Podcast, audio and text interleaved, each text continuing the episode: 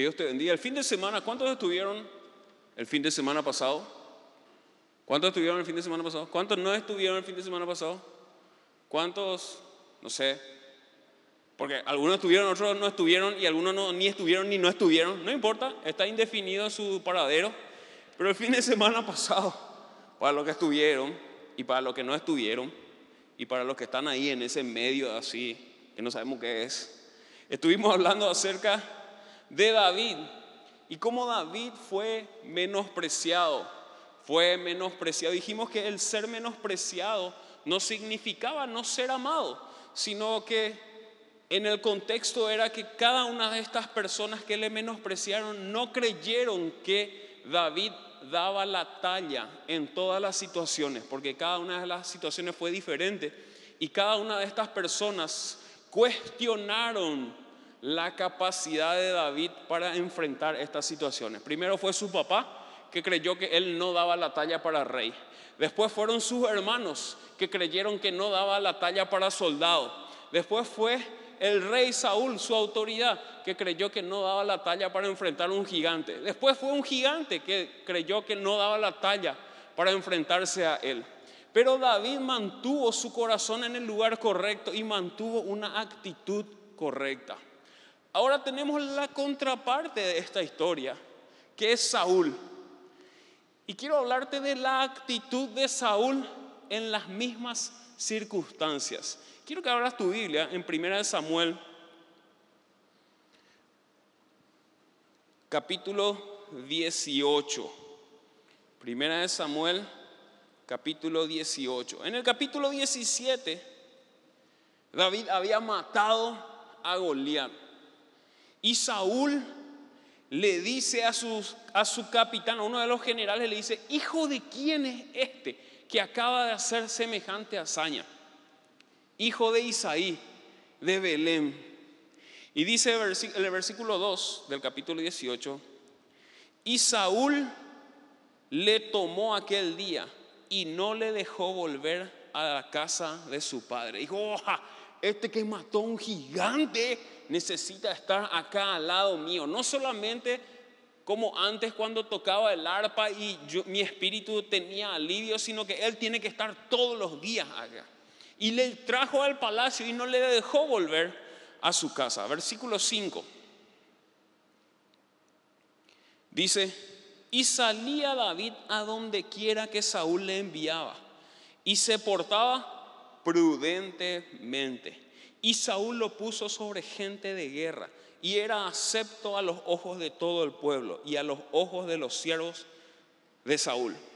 Saúl que capítulos anteriores, creo que, si mal no recuerdo, en el capítulo 13, había sido desechado por Dios, porque él había hecho una locura, había asumido responsabilidades que no le correspondían y él había ofrecido un holocausto porque estaba asustado y desesperado. Y no esperó que el sacerdote venga a hacer su trabajo, sino que él tomó esas atribuciones. Y Samuel le dijo, mira Saúl, hiciste locamente, Hoy hubiera sido el momento donde Dios hubiera afirmado sobre vos el trono. Pero hoy Él se buscó otro rey que tenga un corazón conforme al de Él. Hablando de Saúl, perdón, de David, en el capítulo 16 es ungido David como rey. Y Dios mismo le dice a Samuel, ¿hasta cuándo le vas a llorar a Saúl, habiéndolo yo desechado? Dios le había desechado por una actitud incorrecta. Una actitud de desesperación ante la situación hizo que Saúl obre mal, pero no hubo un arrepentimiento en Saúl de sus acciones. Y empezó a acarrear una serie de circunstancias. Y cuando David es ungido, dice la palabra de Dios que el Espíritu de Jehová se apartó de Saúl y vino sobre la vida de David. Dios mismo había sacado su cobertura de, Saúl y la había puesto sobre David. ¿Por qué? Porque Saúl no había corregido sus actitudes. Se había quedado con sus acciones justificando sus acciones. Dijo, pero vos no venías Samuel y el ejército estaba allá y, y este mi ejército estaba desertando y yo ya estaba desesperado. Y hice lo que hoy iba a hacer nomás. Ofrecí un sacrificio y no le correspondía. Ante esta actitud errada, él pone una justificación y Dios se aparta de él y viene sobre la vida de David. Pero esto crea una reacción en cadena en la vida de Saúl y un desequilibrio emocional en su vida. ¿Por qué un desequilibrio? Y te voy a ir mostrando cómo la estima de Saúl sobre David se transforma en algo en 180 grados opuesto. Y una actitud errada le llevó a perecer más adelante, pero no vamos a llegar hasta ese punto de la historia. En este punto, cuando Saúl dice en el versículo 2 del capítulo 18, y Saúl le tomó aquel día y no le dejó volver a la casa de su padre. Y en el versículo 5, que Saúl le había puesto sobre hombres de guerra y salía en representación de, Saúl. Saúl en este punto le tenía en estima a David. Le amaba. Dijo, David, vení vos a mi lado. Yo necesito esta clase de mata gigantes. La gente te quiere, la gente te respalda. Vení, viví acá en el palacio. Vení, yo te voy a dar para tu pequeño escuadrón y vos vas a estar al frente. Y había una estima de Saúl. Ahora, vamos al capítulo, mismo capítulo, versículo 6. Versículo 6 nomás. Versículo 5 de la historia. Saúl le había dado a David un escuadrón, gente de guerra para que él lo comandara. En versículo 6 dice lo siguiente. Aconteció que cuando volvían ellos, cuando David volvió de matar al filisteo, salieron las mujeres de todas las ciudades de Israel cantando y danzando para recibir al rey Saúl con panderos, con cánticos de alegría y con instrumentos de música. ¿A quién salieron a recibir? ¿A Saúl o a David? A Saúl. Saúl era el rey. ¿Quién tenía la autoridad en ese punto? Dada por Dios mismo, esté o no esté de Dios con él. Saúl. Y aunque la victoria había sido de David, todos salían a recibirle a quién? A Saúl. Hay un punto, por eso te hago repetir eso. Versículo 7, aquí está la música de, que cantaban en todas las ciudades. Y cantaban las mujeres, perdón, y cantaban las mujeres que danzaban y decían, Saúl hirió a miles y David a sus diez miles. Y yo dije, va, qué épico así. A propósito le hicieron, ¿verdad? Él era lo ya pichado. Y le cantan la musiquita. Pero esta gente salió a recibirle a Saúl, no a David. Versículo 8. Y se enojó Saúl en gran manera. Y le desagradó este dicho. Y dijo a David, dieron, y dijo, a David dieron diez miles y a mí miles. No le falta más que el reino. Ah, cántense que usted, David mató a un gigante y cuántas veces yo le maté a un montón de ejércitos y a él diez mil y a mí mil. Ahora, ¿por qué no le dan el reino nomás ya y que sea rey nomás ya él? Pichado, ¿verdad? Bien pichado luego, ¿no? Dice en el versículo 9, y desde aquel día Saúl no miró con buenos ojos a David. ¿Qué generó? De la estima al celo. Híjole, qué purete. ¿A quién salieron a recibirle? A Saúl. Pero como su actitud no estaba en el lugar correcto, él siente celos cuando él tenía que fortalecerse con David a su lado, porque David era prudente y no estaba para serrucharle a nadie, él siente celos. ¿Por qué? Porque era una persona insegura. Cuando vos sos una persona insegura, el triunfo de tu compañero aparentemente atenta contra tu fama o contra tu logro. Esas son cosas de personas inseguras. No, yo me siento seguro Yo me siento seguro, no me gusta nomás la música que cantaron. O sea, yo sigo siendo el rey, pero no me gusta esa musiquita, me cambian las listas. Nico, por favor, cambiame esa lista, no me ponga más esa lista cuando vengan. Eh, eh, está muy lindo todo, ¿sí? Y, David le mató. Y, muy bien, David, muy bien, David, le mataste, ¿verdad? ¿Dónde está David? David, le mataste, ¿verdad? Este es nuestro David Morochito. No, vayan. Y qué bien, David, le mataste. Eh, pero no me gusta nomás la música. ¿Qué empezó a sentir celos? De un tiempo al siguiente, así de cortito, de estima, pasó al celo. ¿Tenía o no sus emociones desequilibradas Saúl? Totalmente, era una persona insegura. Era una persona que sus actitudes empezaron a afectar su criterio acerca de las situaciones. La gente le salió a recibir a él, pero él estaba pichado. Y todo lo veía como si fuera que estaba en su contra. Cuando Saúl deja de ser el centro de atención, nacen los celos. Su actitud nunca fue la correcta, solo se condicionaba a la situación actual. Había sido, nunca sintió estima por David. Solamente le gustó lo que generó David para el reino.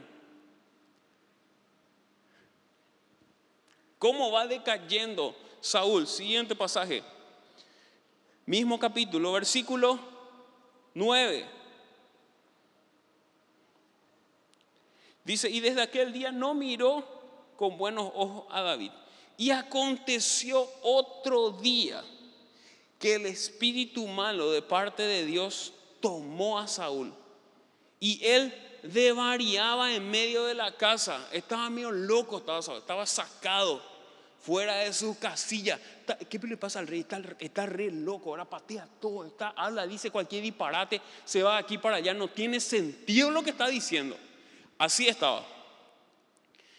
David tocaba con su mano como otros días, porque ese también era el trabajo de David, no solamente matar gigantes. Seguía él en su trabajo de tocar el arpa para apaciguar el espíritu de David. Y tenía Saúl la lanza en su mano. Y arrojó Saúl la lanza diciendo, enclavaré a David a la pared. No, espectacular, de que son mis super amigos, ahora te voy a destacar por la pared. Imagínate David estaba, ¿verdad? Obviamente David no estaba cantando, Saúl mató a mil y David a su diez mil, porque si no sería, en serio sería muy provocador. Pero dice que él era prudente, entonces esa música él no cantaba. Seguramente cantaba, qué capo este Saúl. Sí, esos miles eran mucho más grandes. Y Saúl estaba furioso con la lanza en su mano, ¿verdad? Yo me imagino David ya estaba preparado ya. Este está loco y en cualquier momento se me va a sacar, ¿verdad? Y con la lanza así, y después agarra la lanza y dice que él le tiró, dijo, voy a, no es que solamente le voy a acertar para arañarle. No, le voy a enlazar a la pared, o sea, le, le voy a sacar y va a volar y se va a quedar clavado por la pared. David no era el más grandote y Saúl sí era grande. Dice el versículo 11, arrojó Saúl la lanza diciendo, enclavaré a, Saúl, a David a la pared. Pero David lo evadió dos veces. No es una vez nomás. Estoy, estoy loco, estoy loco, ¿verdad? Estoy, Enzo, parate acá y toca así tú. No, no te voy a clavar en una lanza. Te prometo, esquivate que. Porque si no te esquivas es tu culpa de la representación, ¿sí? Y Enzo tocaba, que tocaba tu arpita. Y acá estaba Saúl re loco, ¿verdad? Y agarró y, te mato Enzo, ¿verdad? Eh, perdón, David, por la duda no, no tenemos nada contra Enzo, ¿verdad? Y no es que Enzo dijo, de loco, eh, y sacó su ametralladora, ¿verdad? Y Saúl ahora nos vemos y se le fue encima. No, ¿Qué estaba haciendo de vuelta? Tocaba su arpa. Y, Saúl dijo, la segunda la vencía. Acá tengo otra. Híjole, mira, David, mira un poco, mira un poco. No, mirate, no, ¿cómo? Él estaba atento, ¿verdad? Y, no, muy bien. Y le tiró de vuelta le esquivó dos veces. Gracias. Aplauso para David.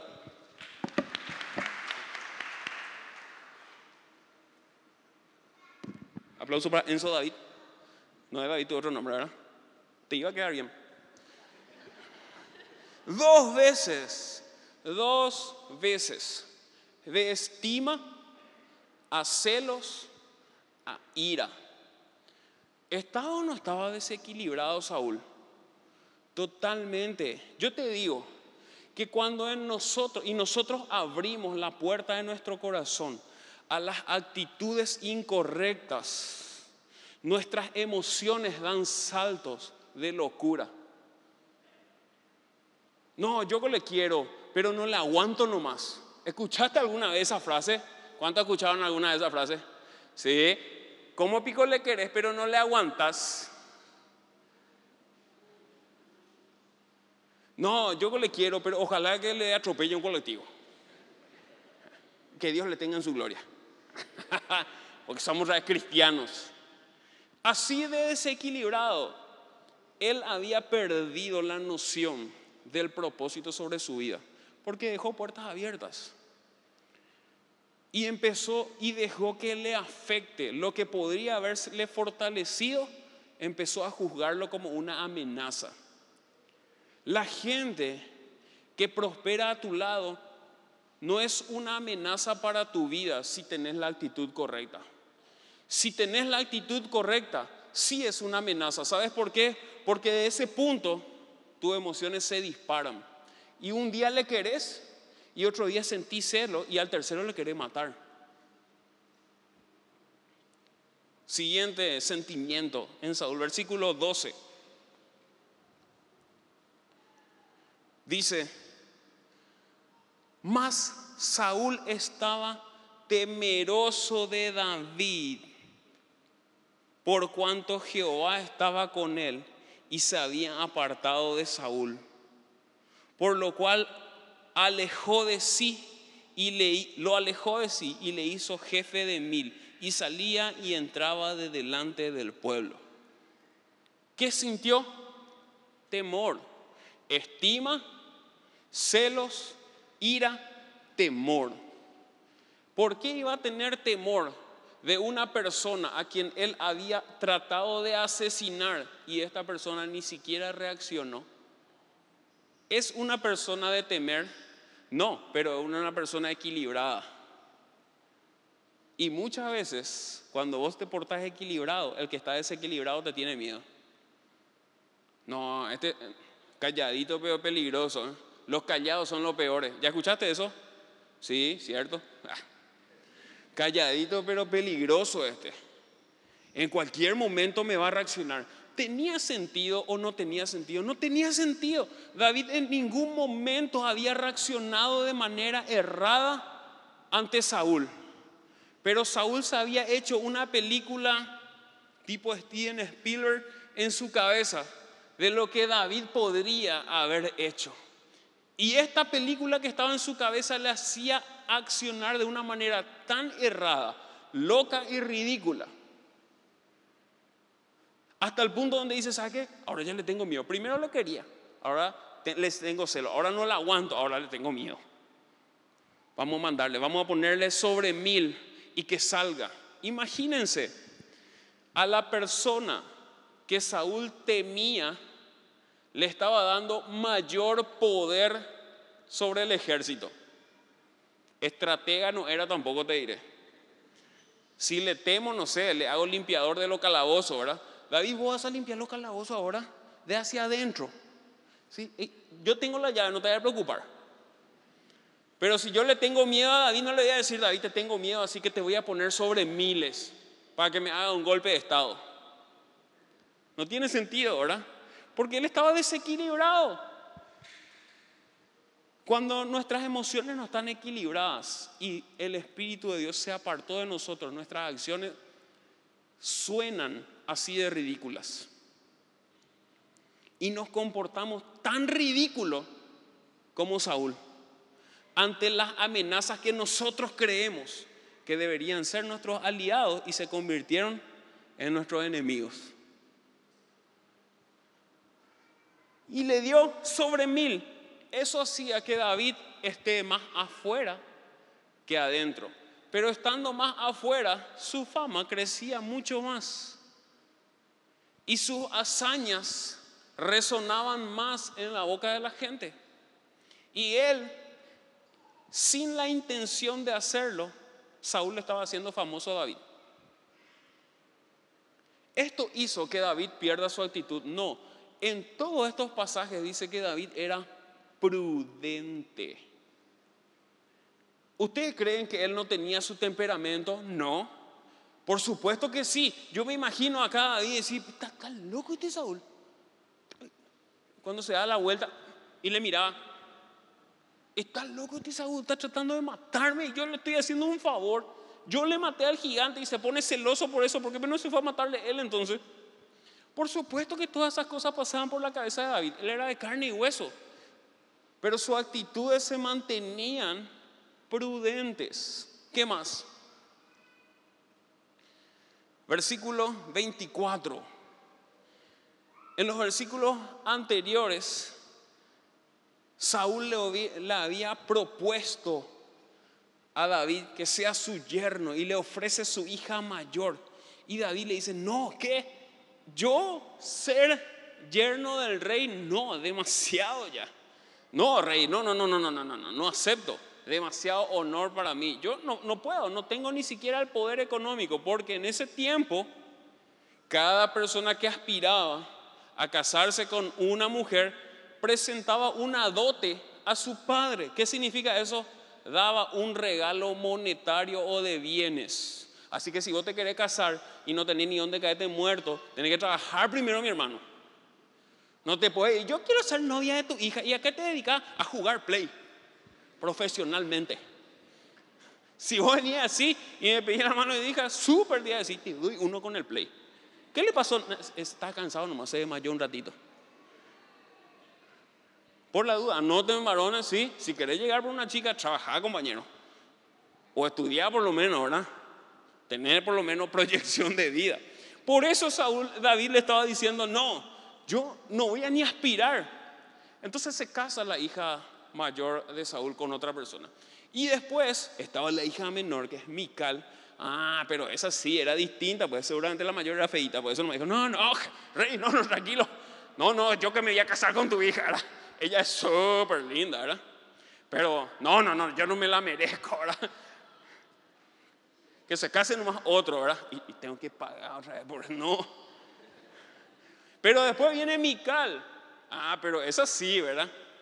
Y Mical miraba con agrado, dice a David. Y el rey le vuelve a decir a David, mira, quiero que seas, por un decreto lo dice quiero que seas mi yerno. Imagínate, primero le estimaba, después le tenía celo, después le, eh, estaba airado contra él, después le tenía miedo y ahora, ahora quiere que sea su yerno. ¿Qué onda, verdad? No sé, yo también no era bipolar, tripolar por ahí, no, hasta este punto ya era pentapolar por ahí ya era Saúl, ¿verdad? Tenía múltiples personalidades. Versículo 24. Y él le dijo, no, yo no puedo, no tengo el poderío económico para convertirme en tu yerno. Y los criados de Saúl le dieron la respuesta diciendo, tales palabras ha dicho David. Y Saúl dijo, decid así a David, el rey no desea la dote, sino siempre puso de filisteos para que sea tomada venganza de los enemigos del rey. Sí, exactamente eso le pidió. No voy a explicar qué es porque hay niños presentes. ¿Cuántos saben a qué me refiero? Y el resto no sabe, no, qué triste, voy a tener que explicar entonces. ¿Cuántos saben lo que el rey le había pedido? ¿Por qué Pico tiene vergüenza de decir entonces? Bueno, ahora, ¿qué sigue diciendo? Pero Saúl pensaba hacer caer a David en mano de los filisteos. No es que quería que sea su yerno, quería que sea la viuda, su hija de David. Realmente lo que estaba haciendo que le estaba tendiendo una emboscada. Esta actitud de Saúl le estaba llevando a la traición. Estima. ¿Qué más?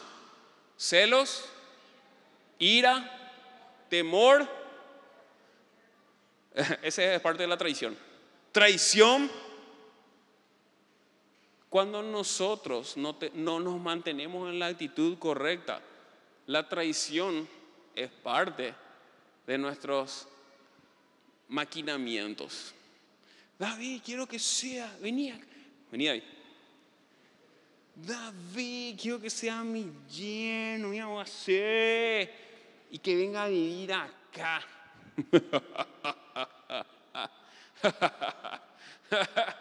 ah, no, David, en serio, Davidito, ¿cómo me cae bien? ¿Qué tal, qué tal te va con el ejército? Súper bien, ¿verdad? Yo sé que no te gustaba mi hija mayor, pero la menor te gusta, ¿verdad? no quiere, no puede decir nada, pues no te Nos la vamos a poner en aprieto a Enzo David. Pero estaba maquinando una traición. Pero David, como era? Prudente. No era alocado, era prudente. ¿Y qué hace David? No, me gusta Mical, vamos por 200. Y le trajo 200 prepucios. 200. Pobre filisteo, pagaron. Ellos pagaron la dote de David, ¿verdad? Y bueno, no tenían la culpa, pero ellos eran los enemigos. De algún lado tenía que proveerse la dote, ¿verdad? Ahora, esto le había considerado a la traición. perdón, Saúl estaba traicionando. No solamente se convirtió en una persona desequilibrada, sino se convirtió en una persona peligrosa de confiar. Cuando nuestras actitudes no son las correctas, perdón, somos personas peligrosas de confiar. ¿Crees que Dios iba a poner de vuelta su espíritu sobre Saúl con semejantes actitudes? No. Quizás allá en el inicio, si él se arrepentía, sí. Pero en ese punto fue cayendo, fue cayendo, fue cayendo, fue cayendo, fue cayendo. Y David lo sabía. Y en este punto yo te puedo asegurar que yo lo sabían muchas personas. Versículo 28. Dice, pero Saúl, viendo y considerando que Jehová estaba con David, y no es la primera vez que dice que Saúl lo sabía, y que su hija Mical lo amaba, tuvo más temor de David. Y fue Saúl enemigo de David todos los días. Si Saúl sabía que el Espíritu estaba sobre David, ¿por qué no se hizo su amigo? ¿Por qué no le trajo como aliado? ¿Por qué decidió ser enemigo de Dios? Porque sus emociones estaban totalmente desequilibradas. Y él se convirtió de una persona usada por Dios a una persona usada por Satanás. Porque estaba tratando de matarle al siervo de Dios. De quien tenía que venir Jesucristo. Porque del linaje de David viene Jesús. Ese era el propósito también de David. De ser usado por Dios a ser usado por Satanás. Por no corregir actitudes incorrectas. Qué tétrico, ¿verdad? Pero ¿cuántas veces nosotros estuvimos en esta misma situación? Dice que fue enemigo de David todos los días. ¿Cómo empezó? Con una estima. Se fue a los celos, se fue a la ira, se fue al temor, se fue a la traición y llegó a la enemistad. Era su enemigo. ¿En qué momento su aliado se convirtió en su enemigo? Siendo que Saúl siempre reconoció que Dios estaba con David. ¿Cómo está nuestro criterio ante las situaciones? ¿Somos Saúles o somos Davides? Solamente nosotros podemos darnos cuenta de eso. Solamente nosotros. Nosotros sabemos cuando tenemos actitudes de Saúl para con los David. Y nosotros sabemos cuando los Saúles tienen actitudes contra nosotros, los Davides. Vos sabés en qué posición estás, si en la de Saúl o en la de David.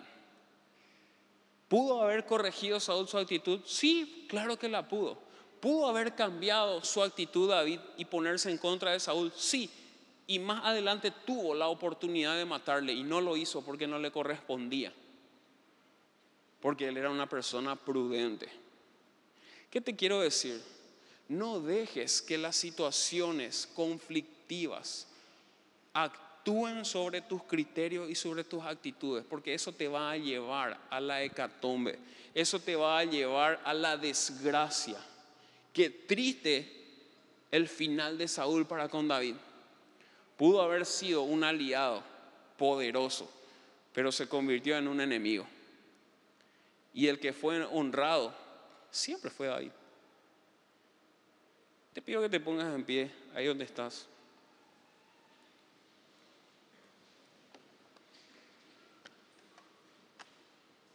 ¿Por qué hablamos de esto hoy?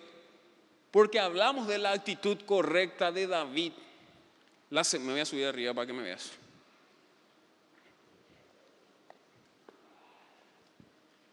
Hablamos de la actitud correcta de David el fin de semana pasado. Puedes escucharlo en Spotify. Pero una actitud correcta no significa que no haya personas con actitudes incorrectas que traten de oponerse a los propósitos. Siempre lo van a ver. Si tenés la actitud correcta, tené en cuenta que siempre va a haber un Saúl que va a tratar de matarte. Así funciona el reino espiritual, el mundo espiritual. Si tenés la actitud correcta, siempre vas a haber un Saúl que va a tratar de matarte. Y si tenés la actitud incorrecta, siempre va a haber un David que te va a sacar de tus casillas. Siempre va a haber un David que te haga saber que Dios se apartó de tu lado. Siempre va a haber un David que te haga saber que Él es el siguiente y vos fuiste desechado. Hoy nosotros le tenemos a Cristo y tenemos la oportunidad de no ser desechados ¿Por qué? Porque podemos rever nuestras condiciones y nuestros errores. Ese es el beneficio nuestro hoy. Pero sigue siendo una decisión personal. Sigue siendo una decisión personal. Cierra tus ojos ahí donde estás. Yo sé que hay momentos donde te vas a sentir un David atacado por los Saúl. En ese momento el Espíritu de Dios está contigo y no te va a poder hacer daño porque hay un propósito sobre tu vida. No tengas miedo, pero mantenete prudente. Mantener tu corazón en el lugar correcto. Y va a haber momentos donde la tentación de Saúl va a venir a nuestras vidas. Ese es el momento de llevar nuestro corazón al lugar correcto y decirle, Señor, este sentimiento no viene de vos. Tu espíritu tiene que cambiar mi corazón de piedra en un corazón de carne. Y yo necesito entender que así como el espíritu está sobre la otra persona, necesita estar sobre mi vida. Papá, levanta tu mano ahí donde estás. Papá, quizás seamos Saúles o quizás seamos Davides. Señor, que tu espíritu esté con nosotros. Si tu espíritu se apartó, Espíritu Santo, vení sobre nuestras vidas para que tengamos claridad de vuelta. Si hoy estás siendo atacado, Dios está contigo y Él no te abandona, pero mantenete prudente. Mantener tu corazón en el lugar correcto. Papá, Señor, nosotros queremos cumplir tus propósitos en nuestras vidas cada día. Si nos llamaste y si estamos aquí es porque hay un propósito.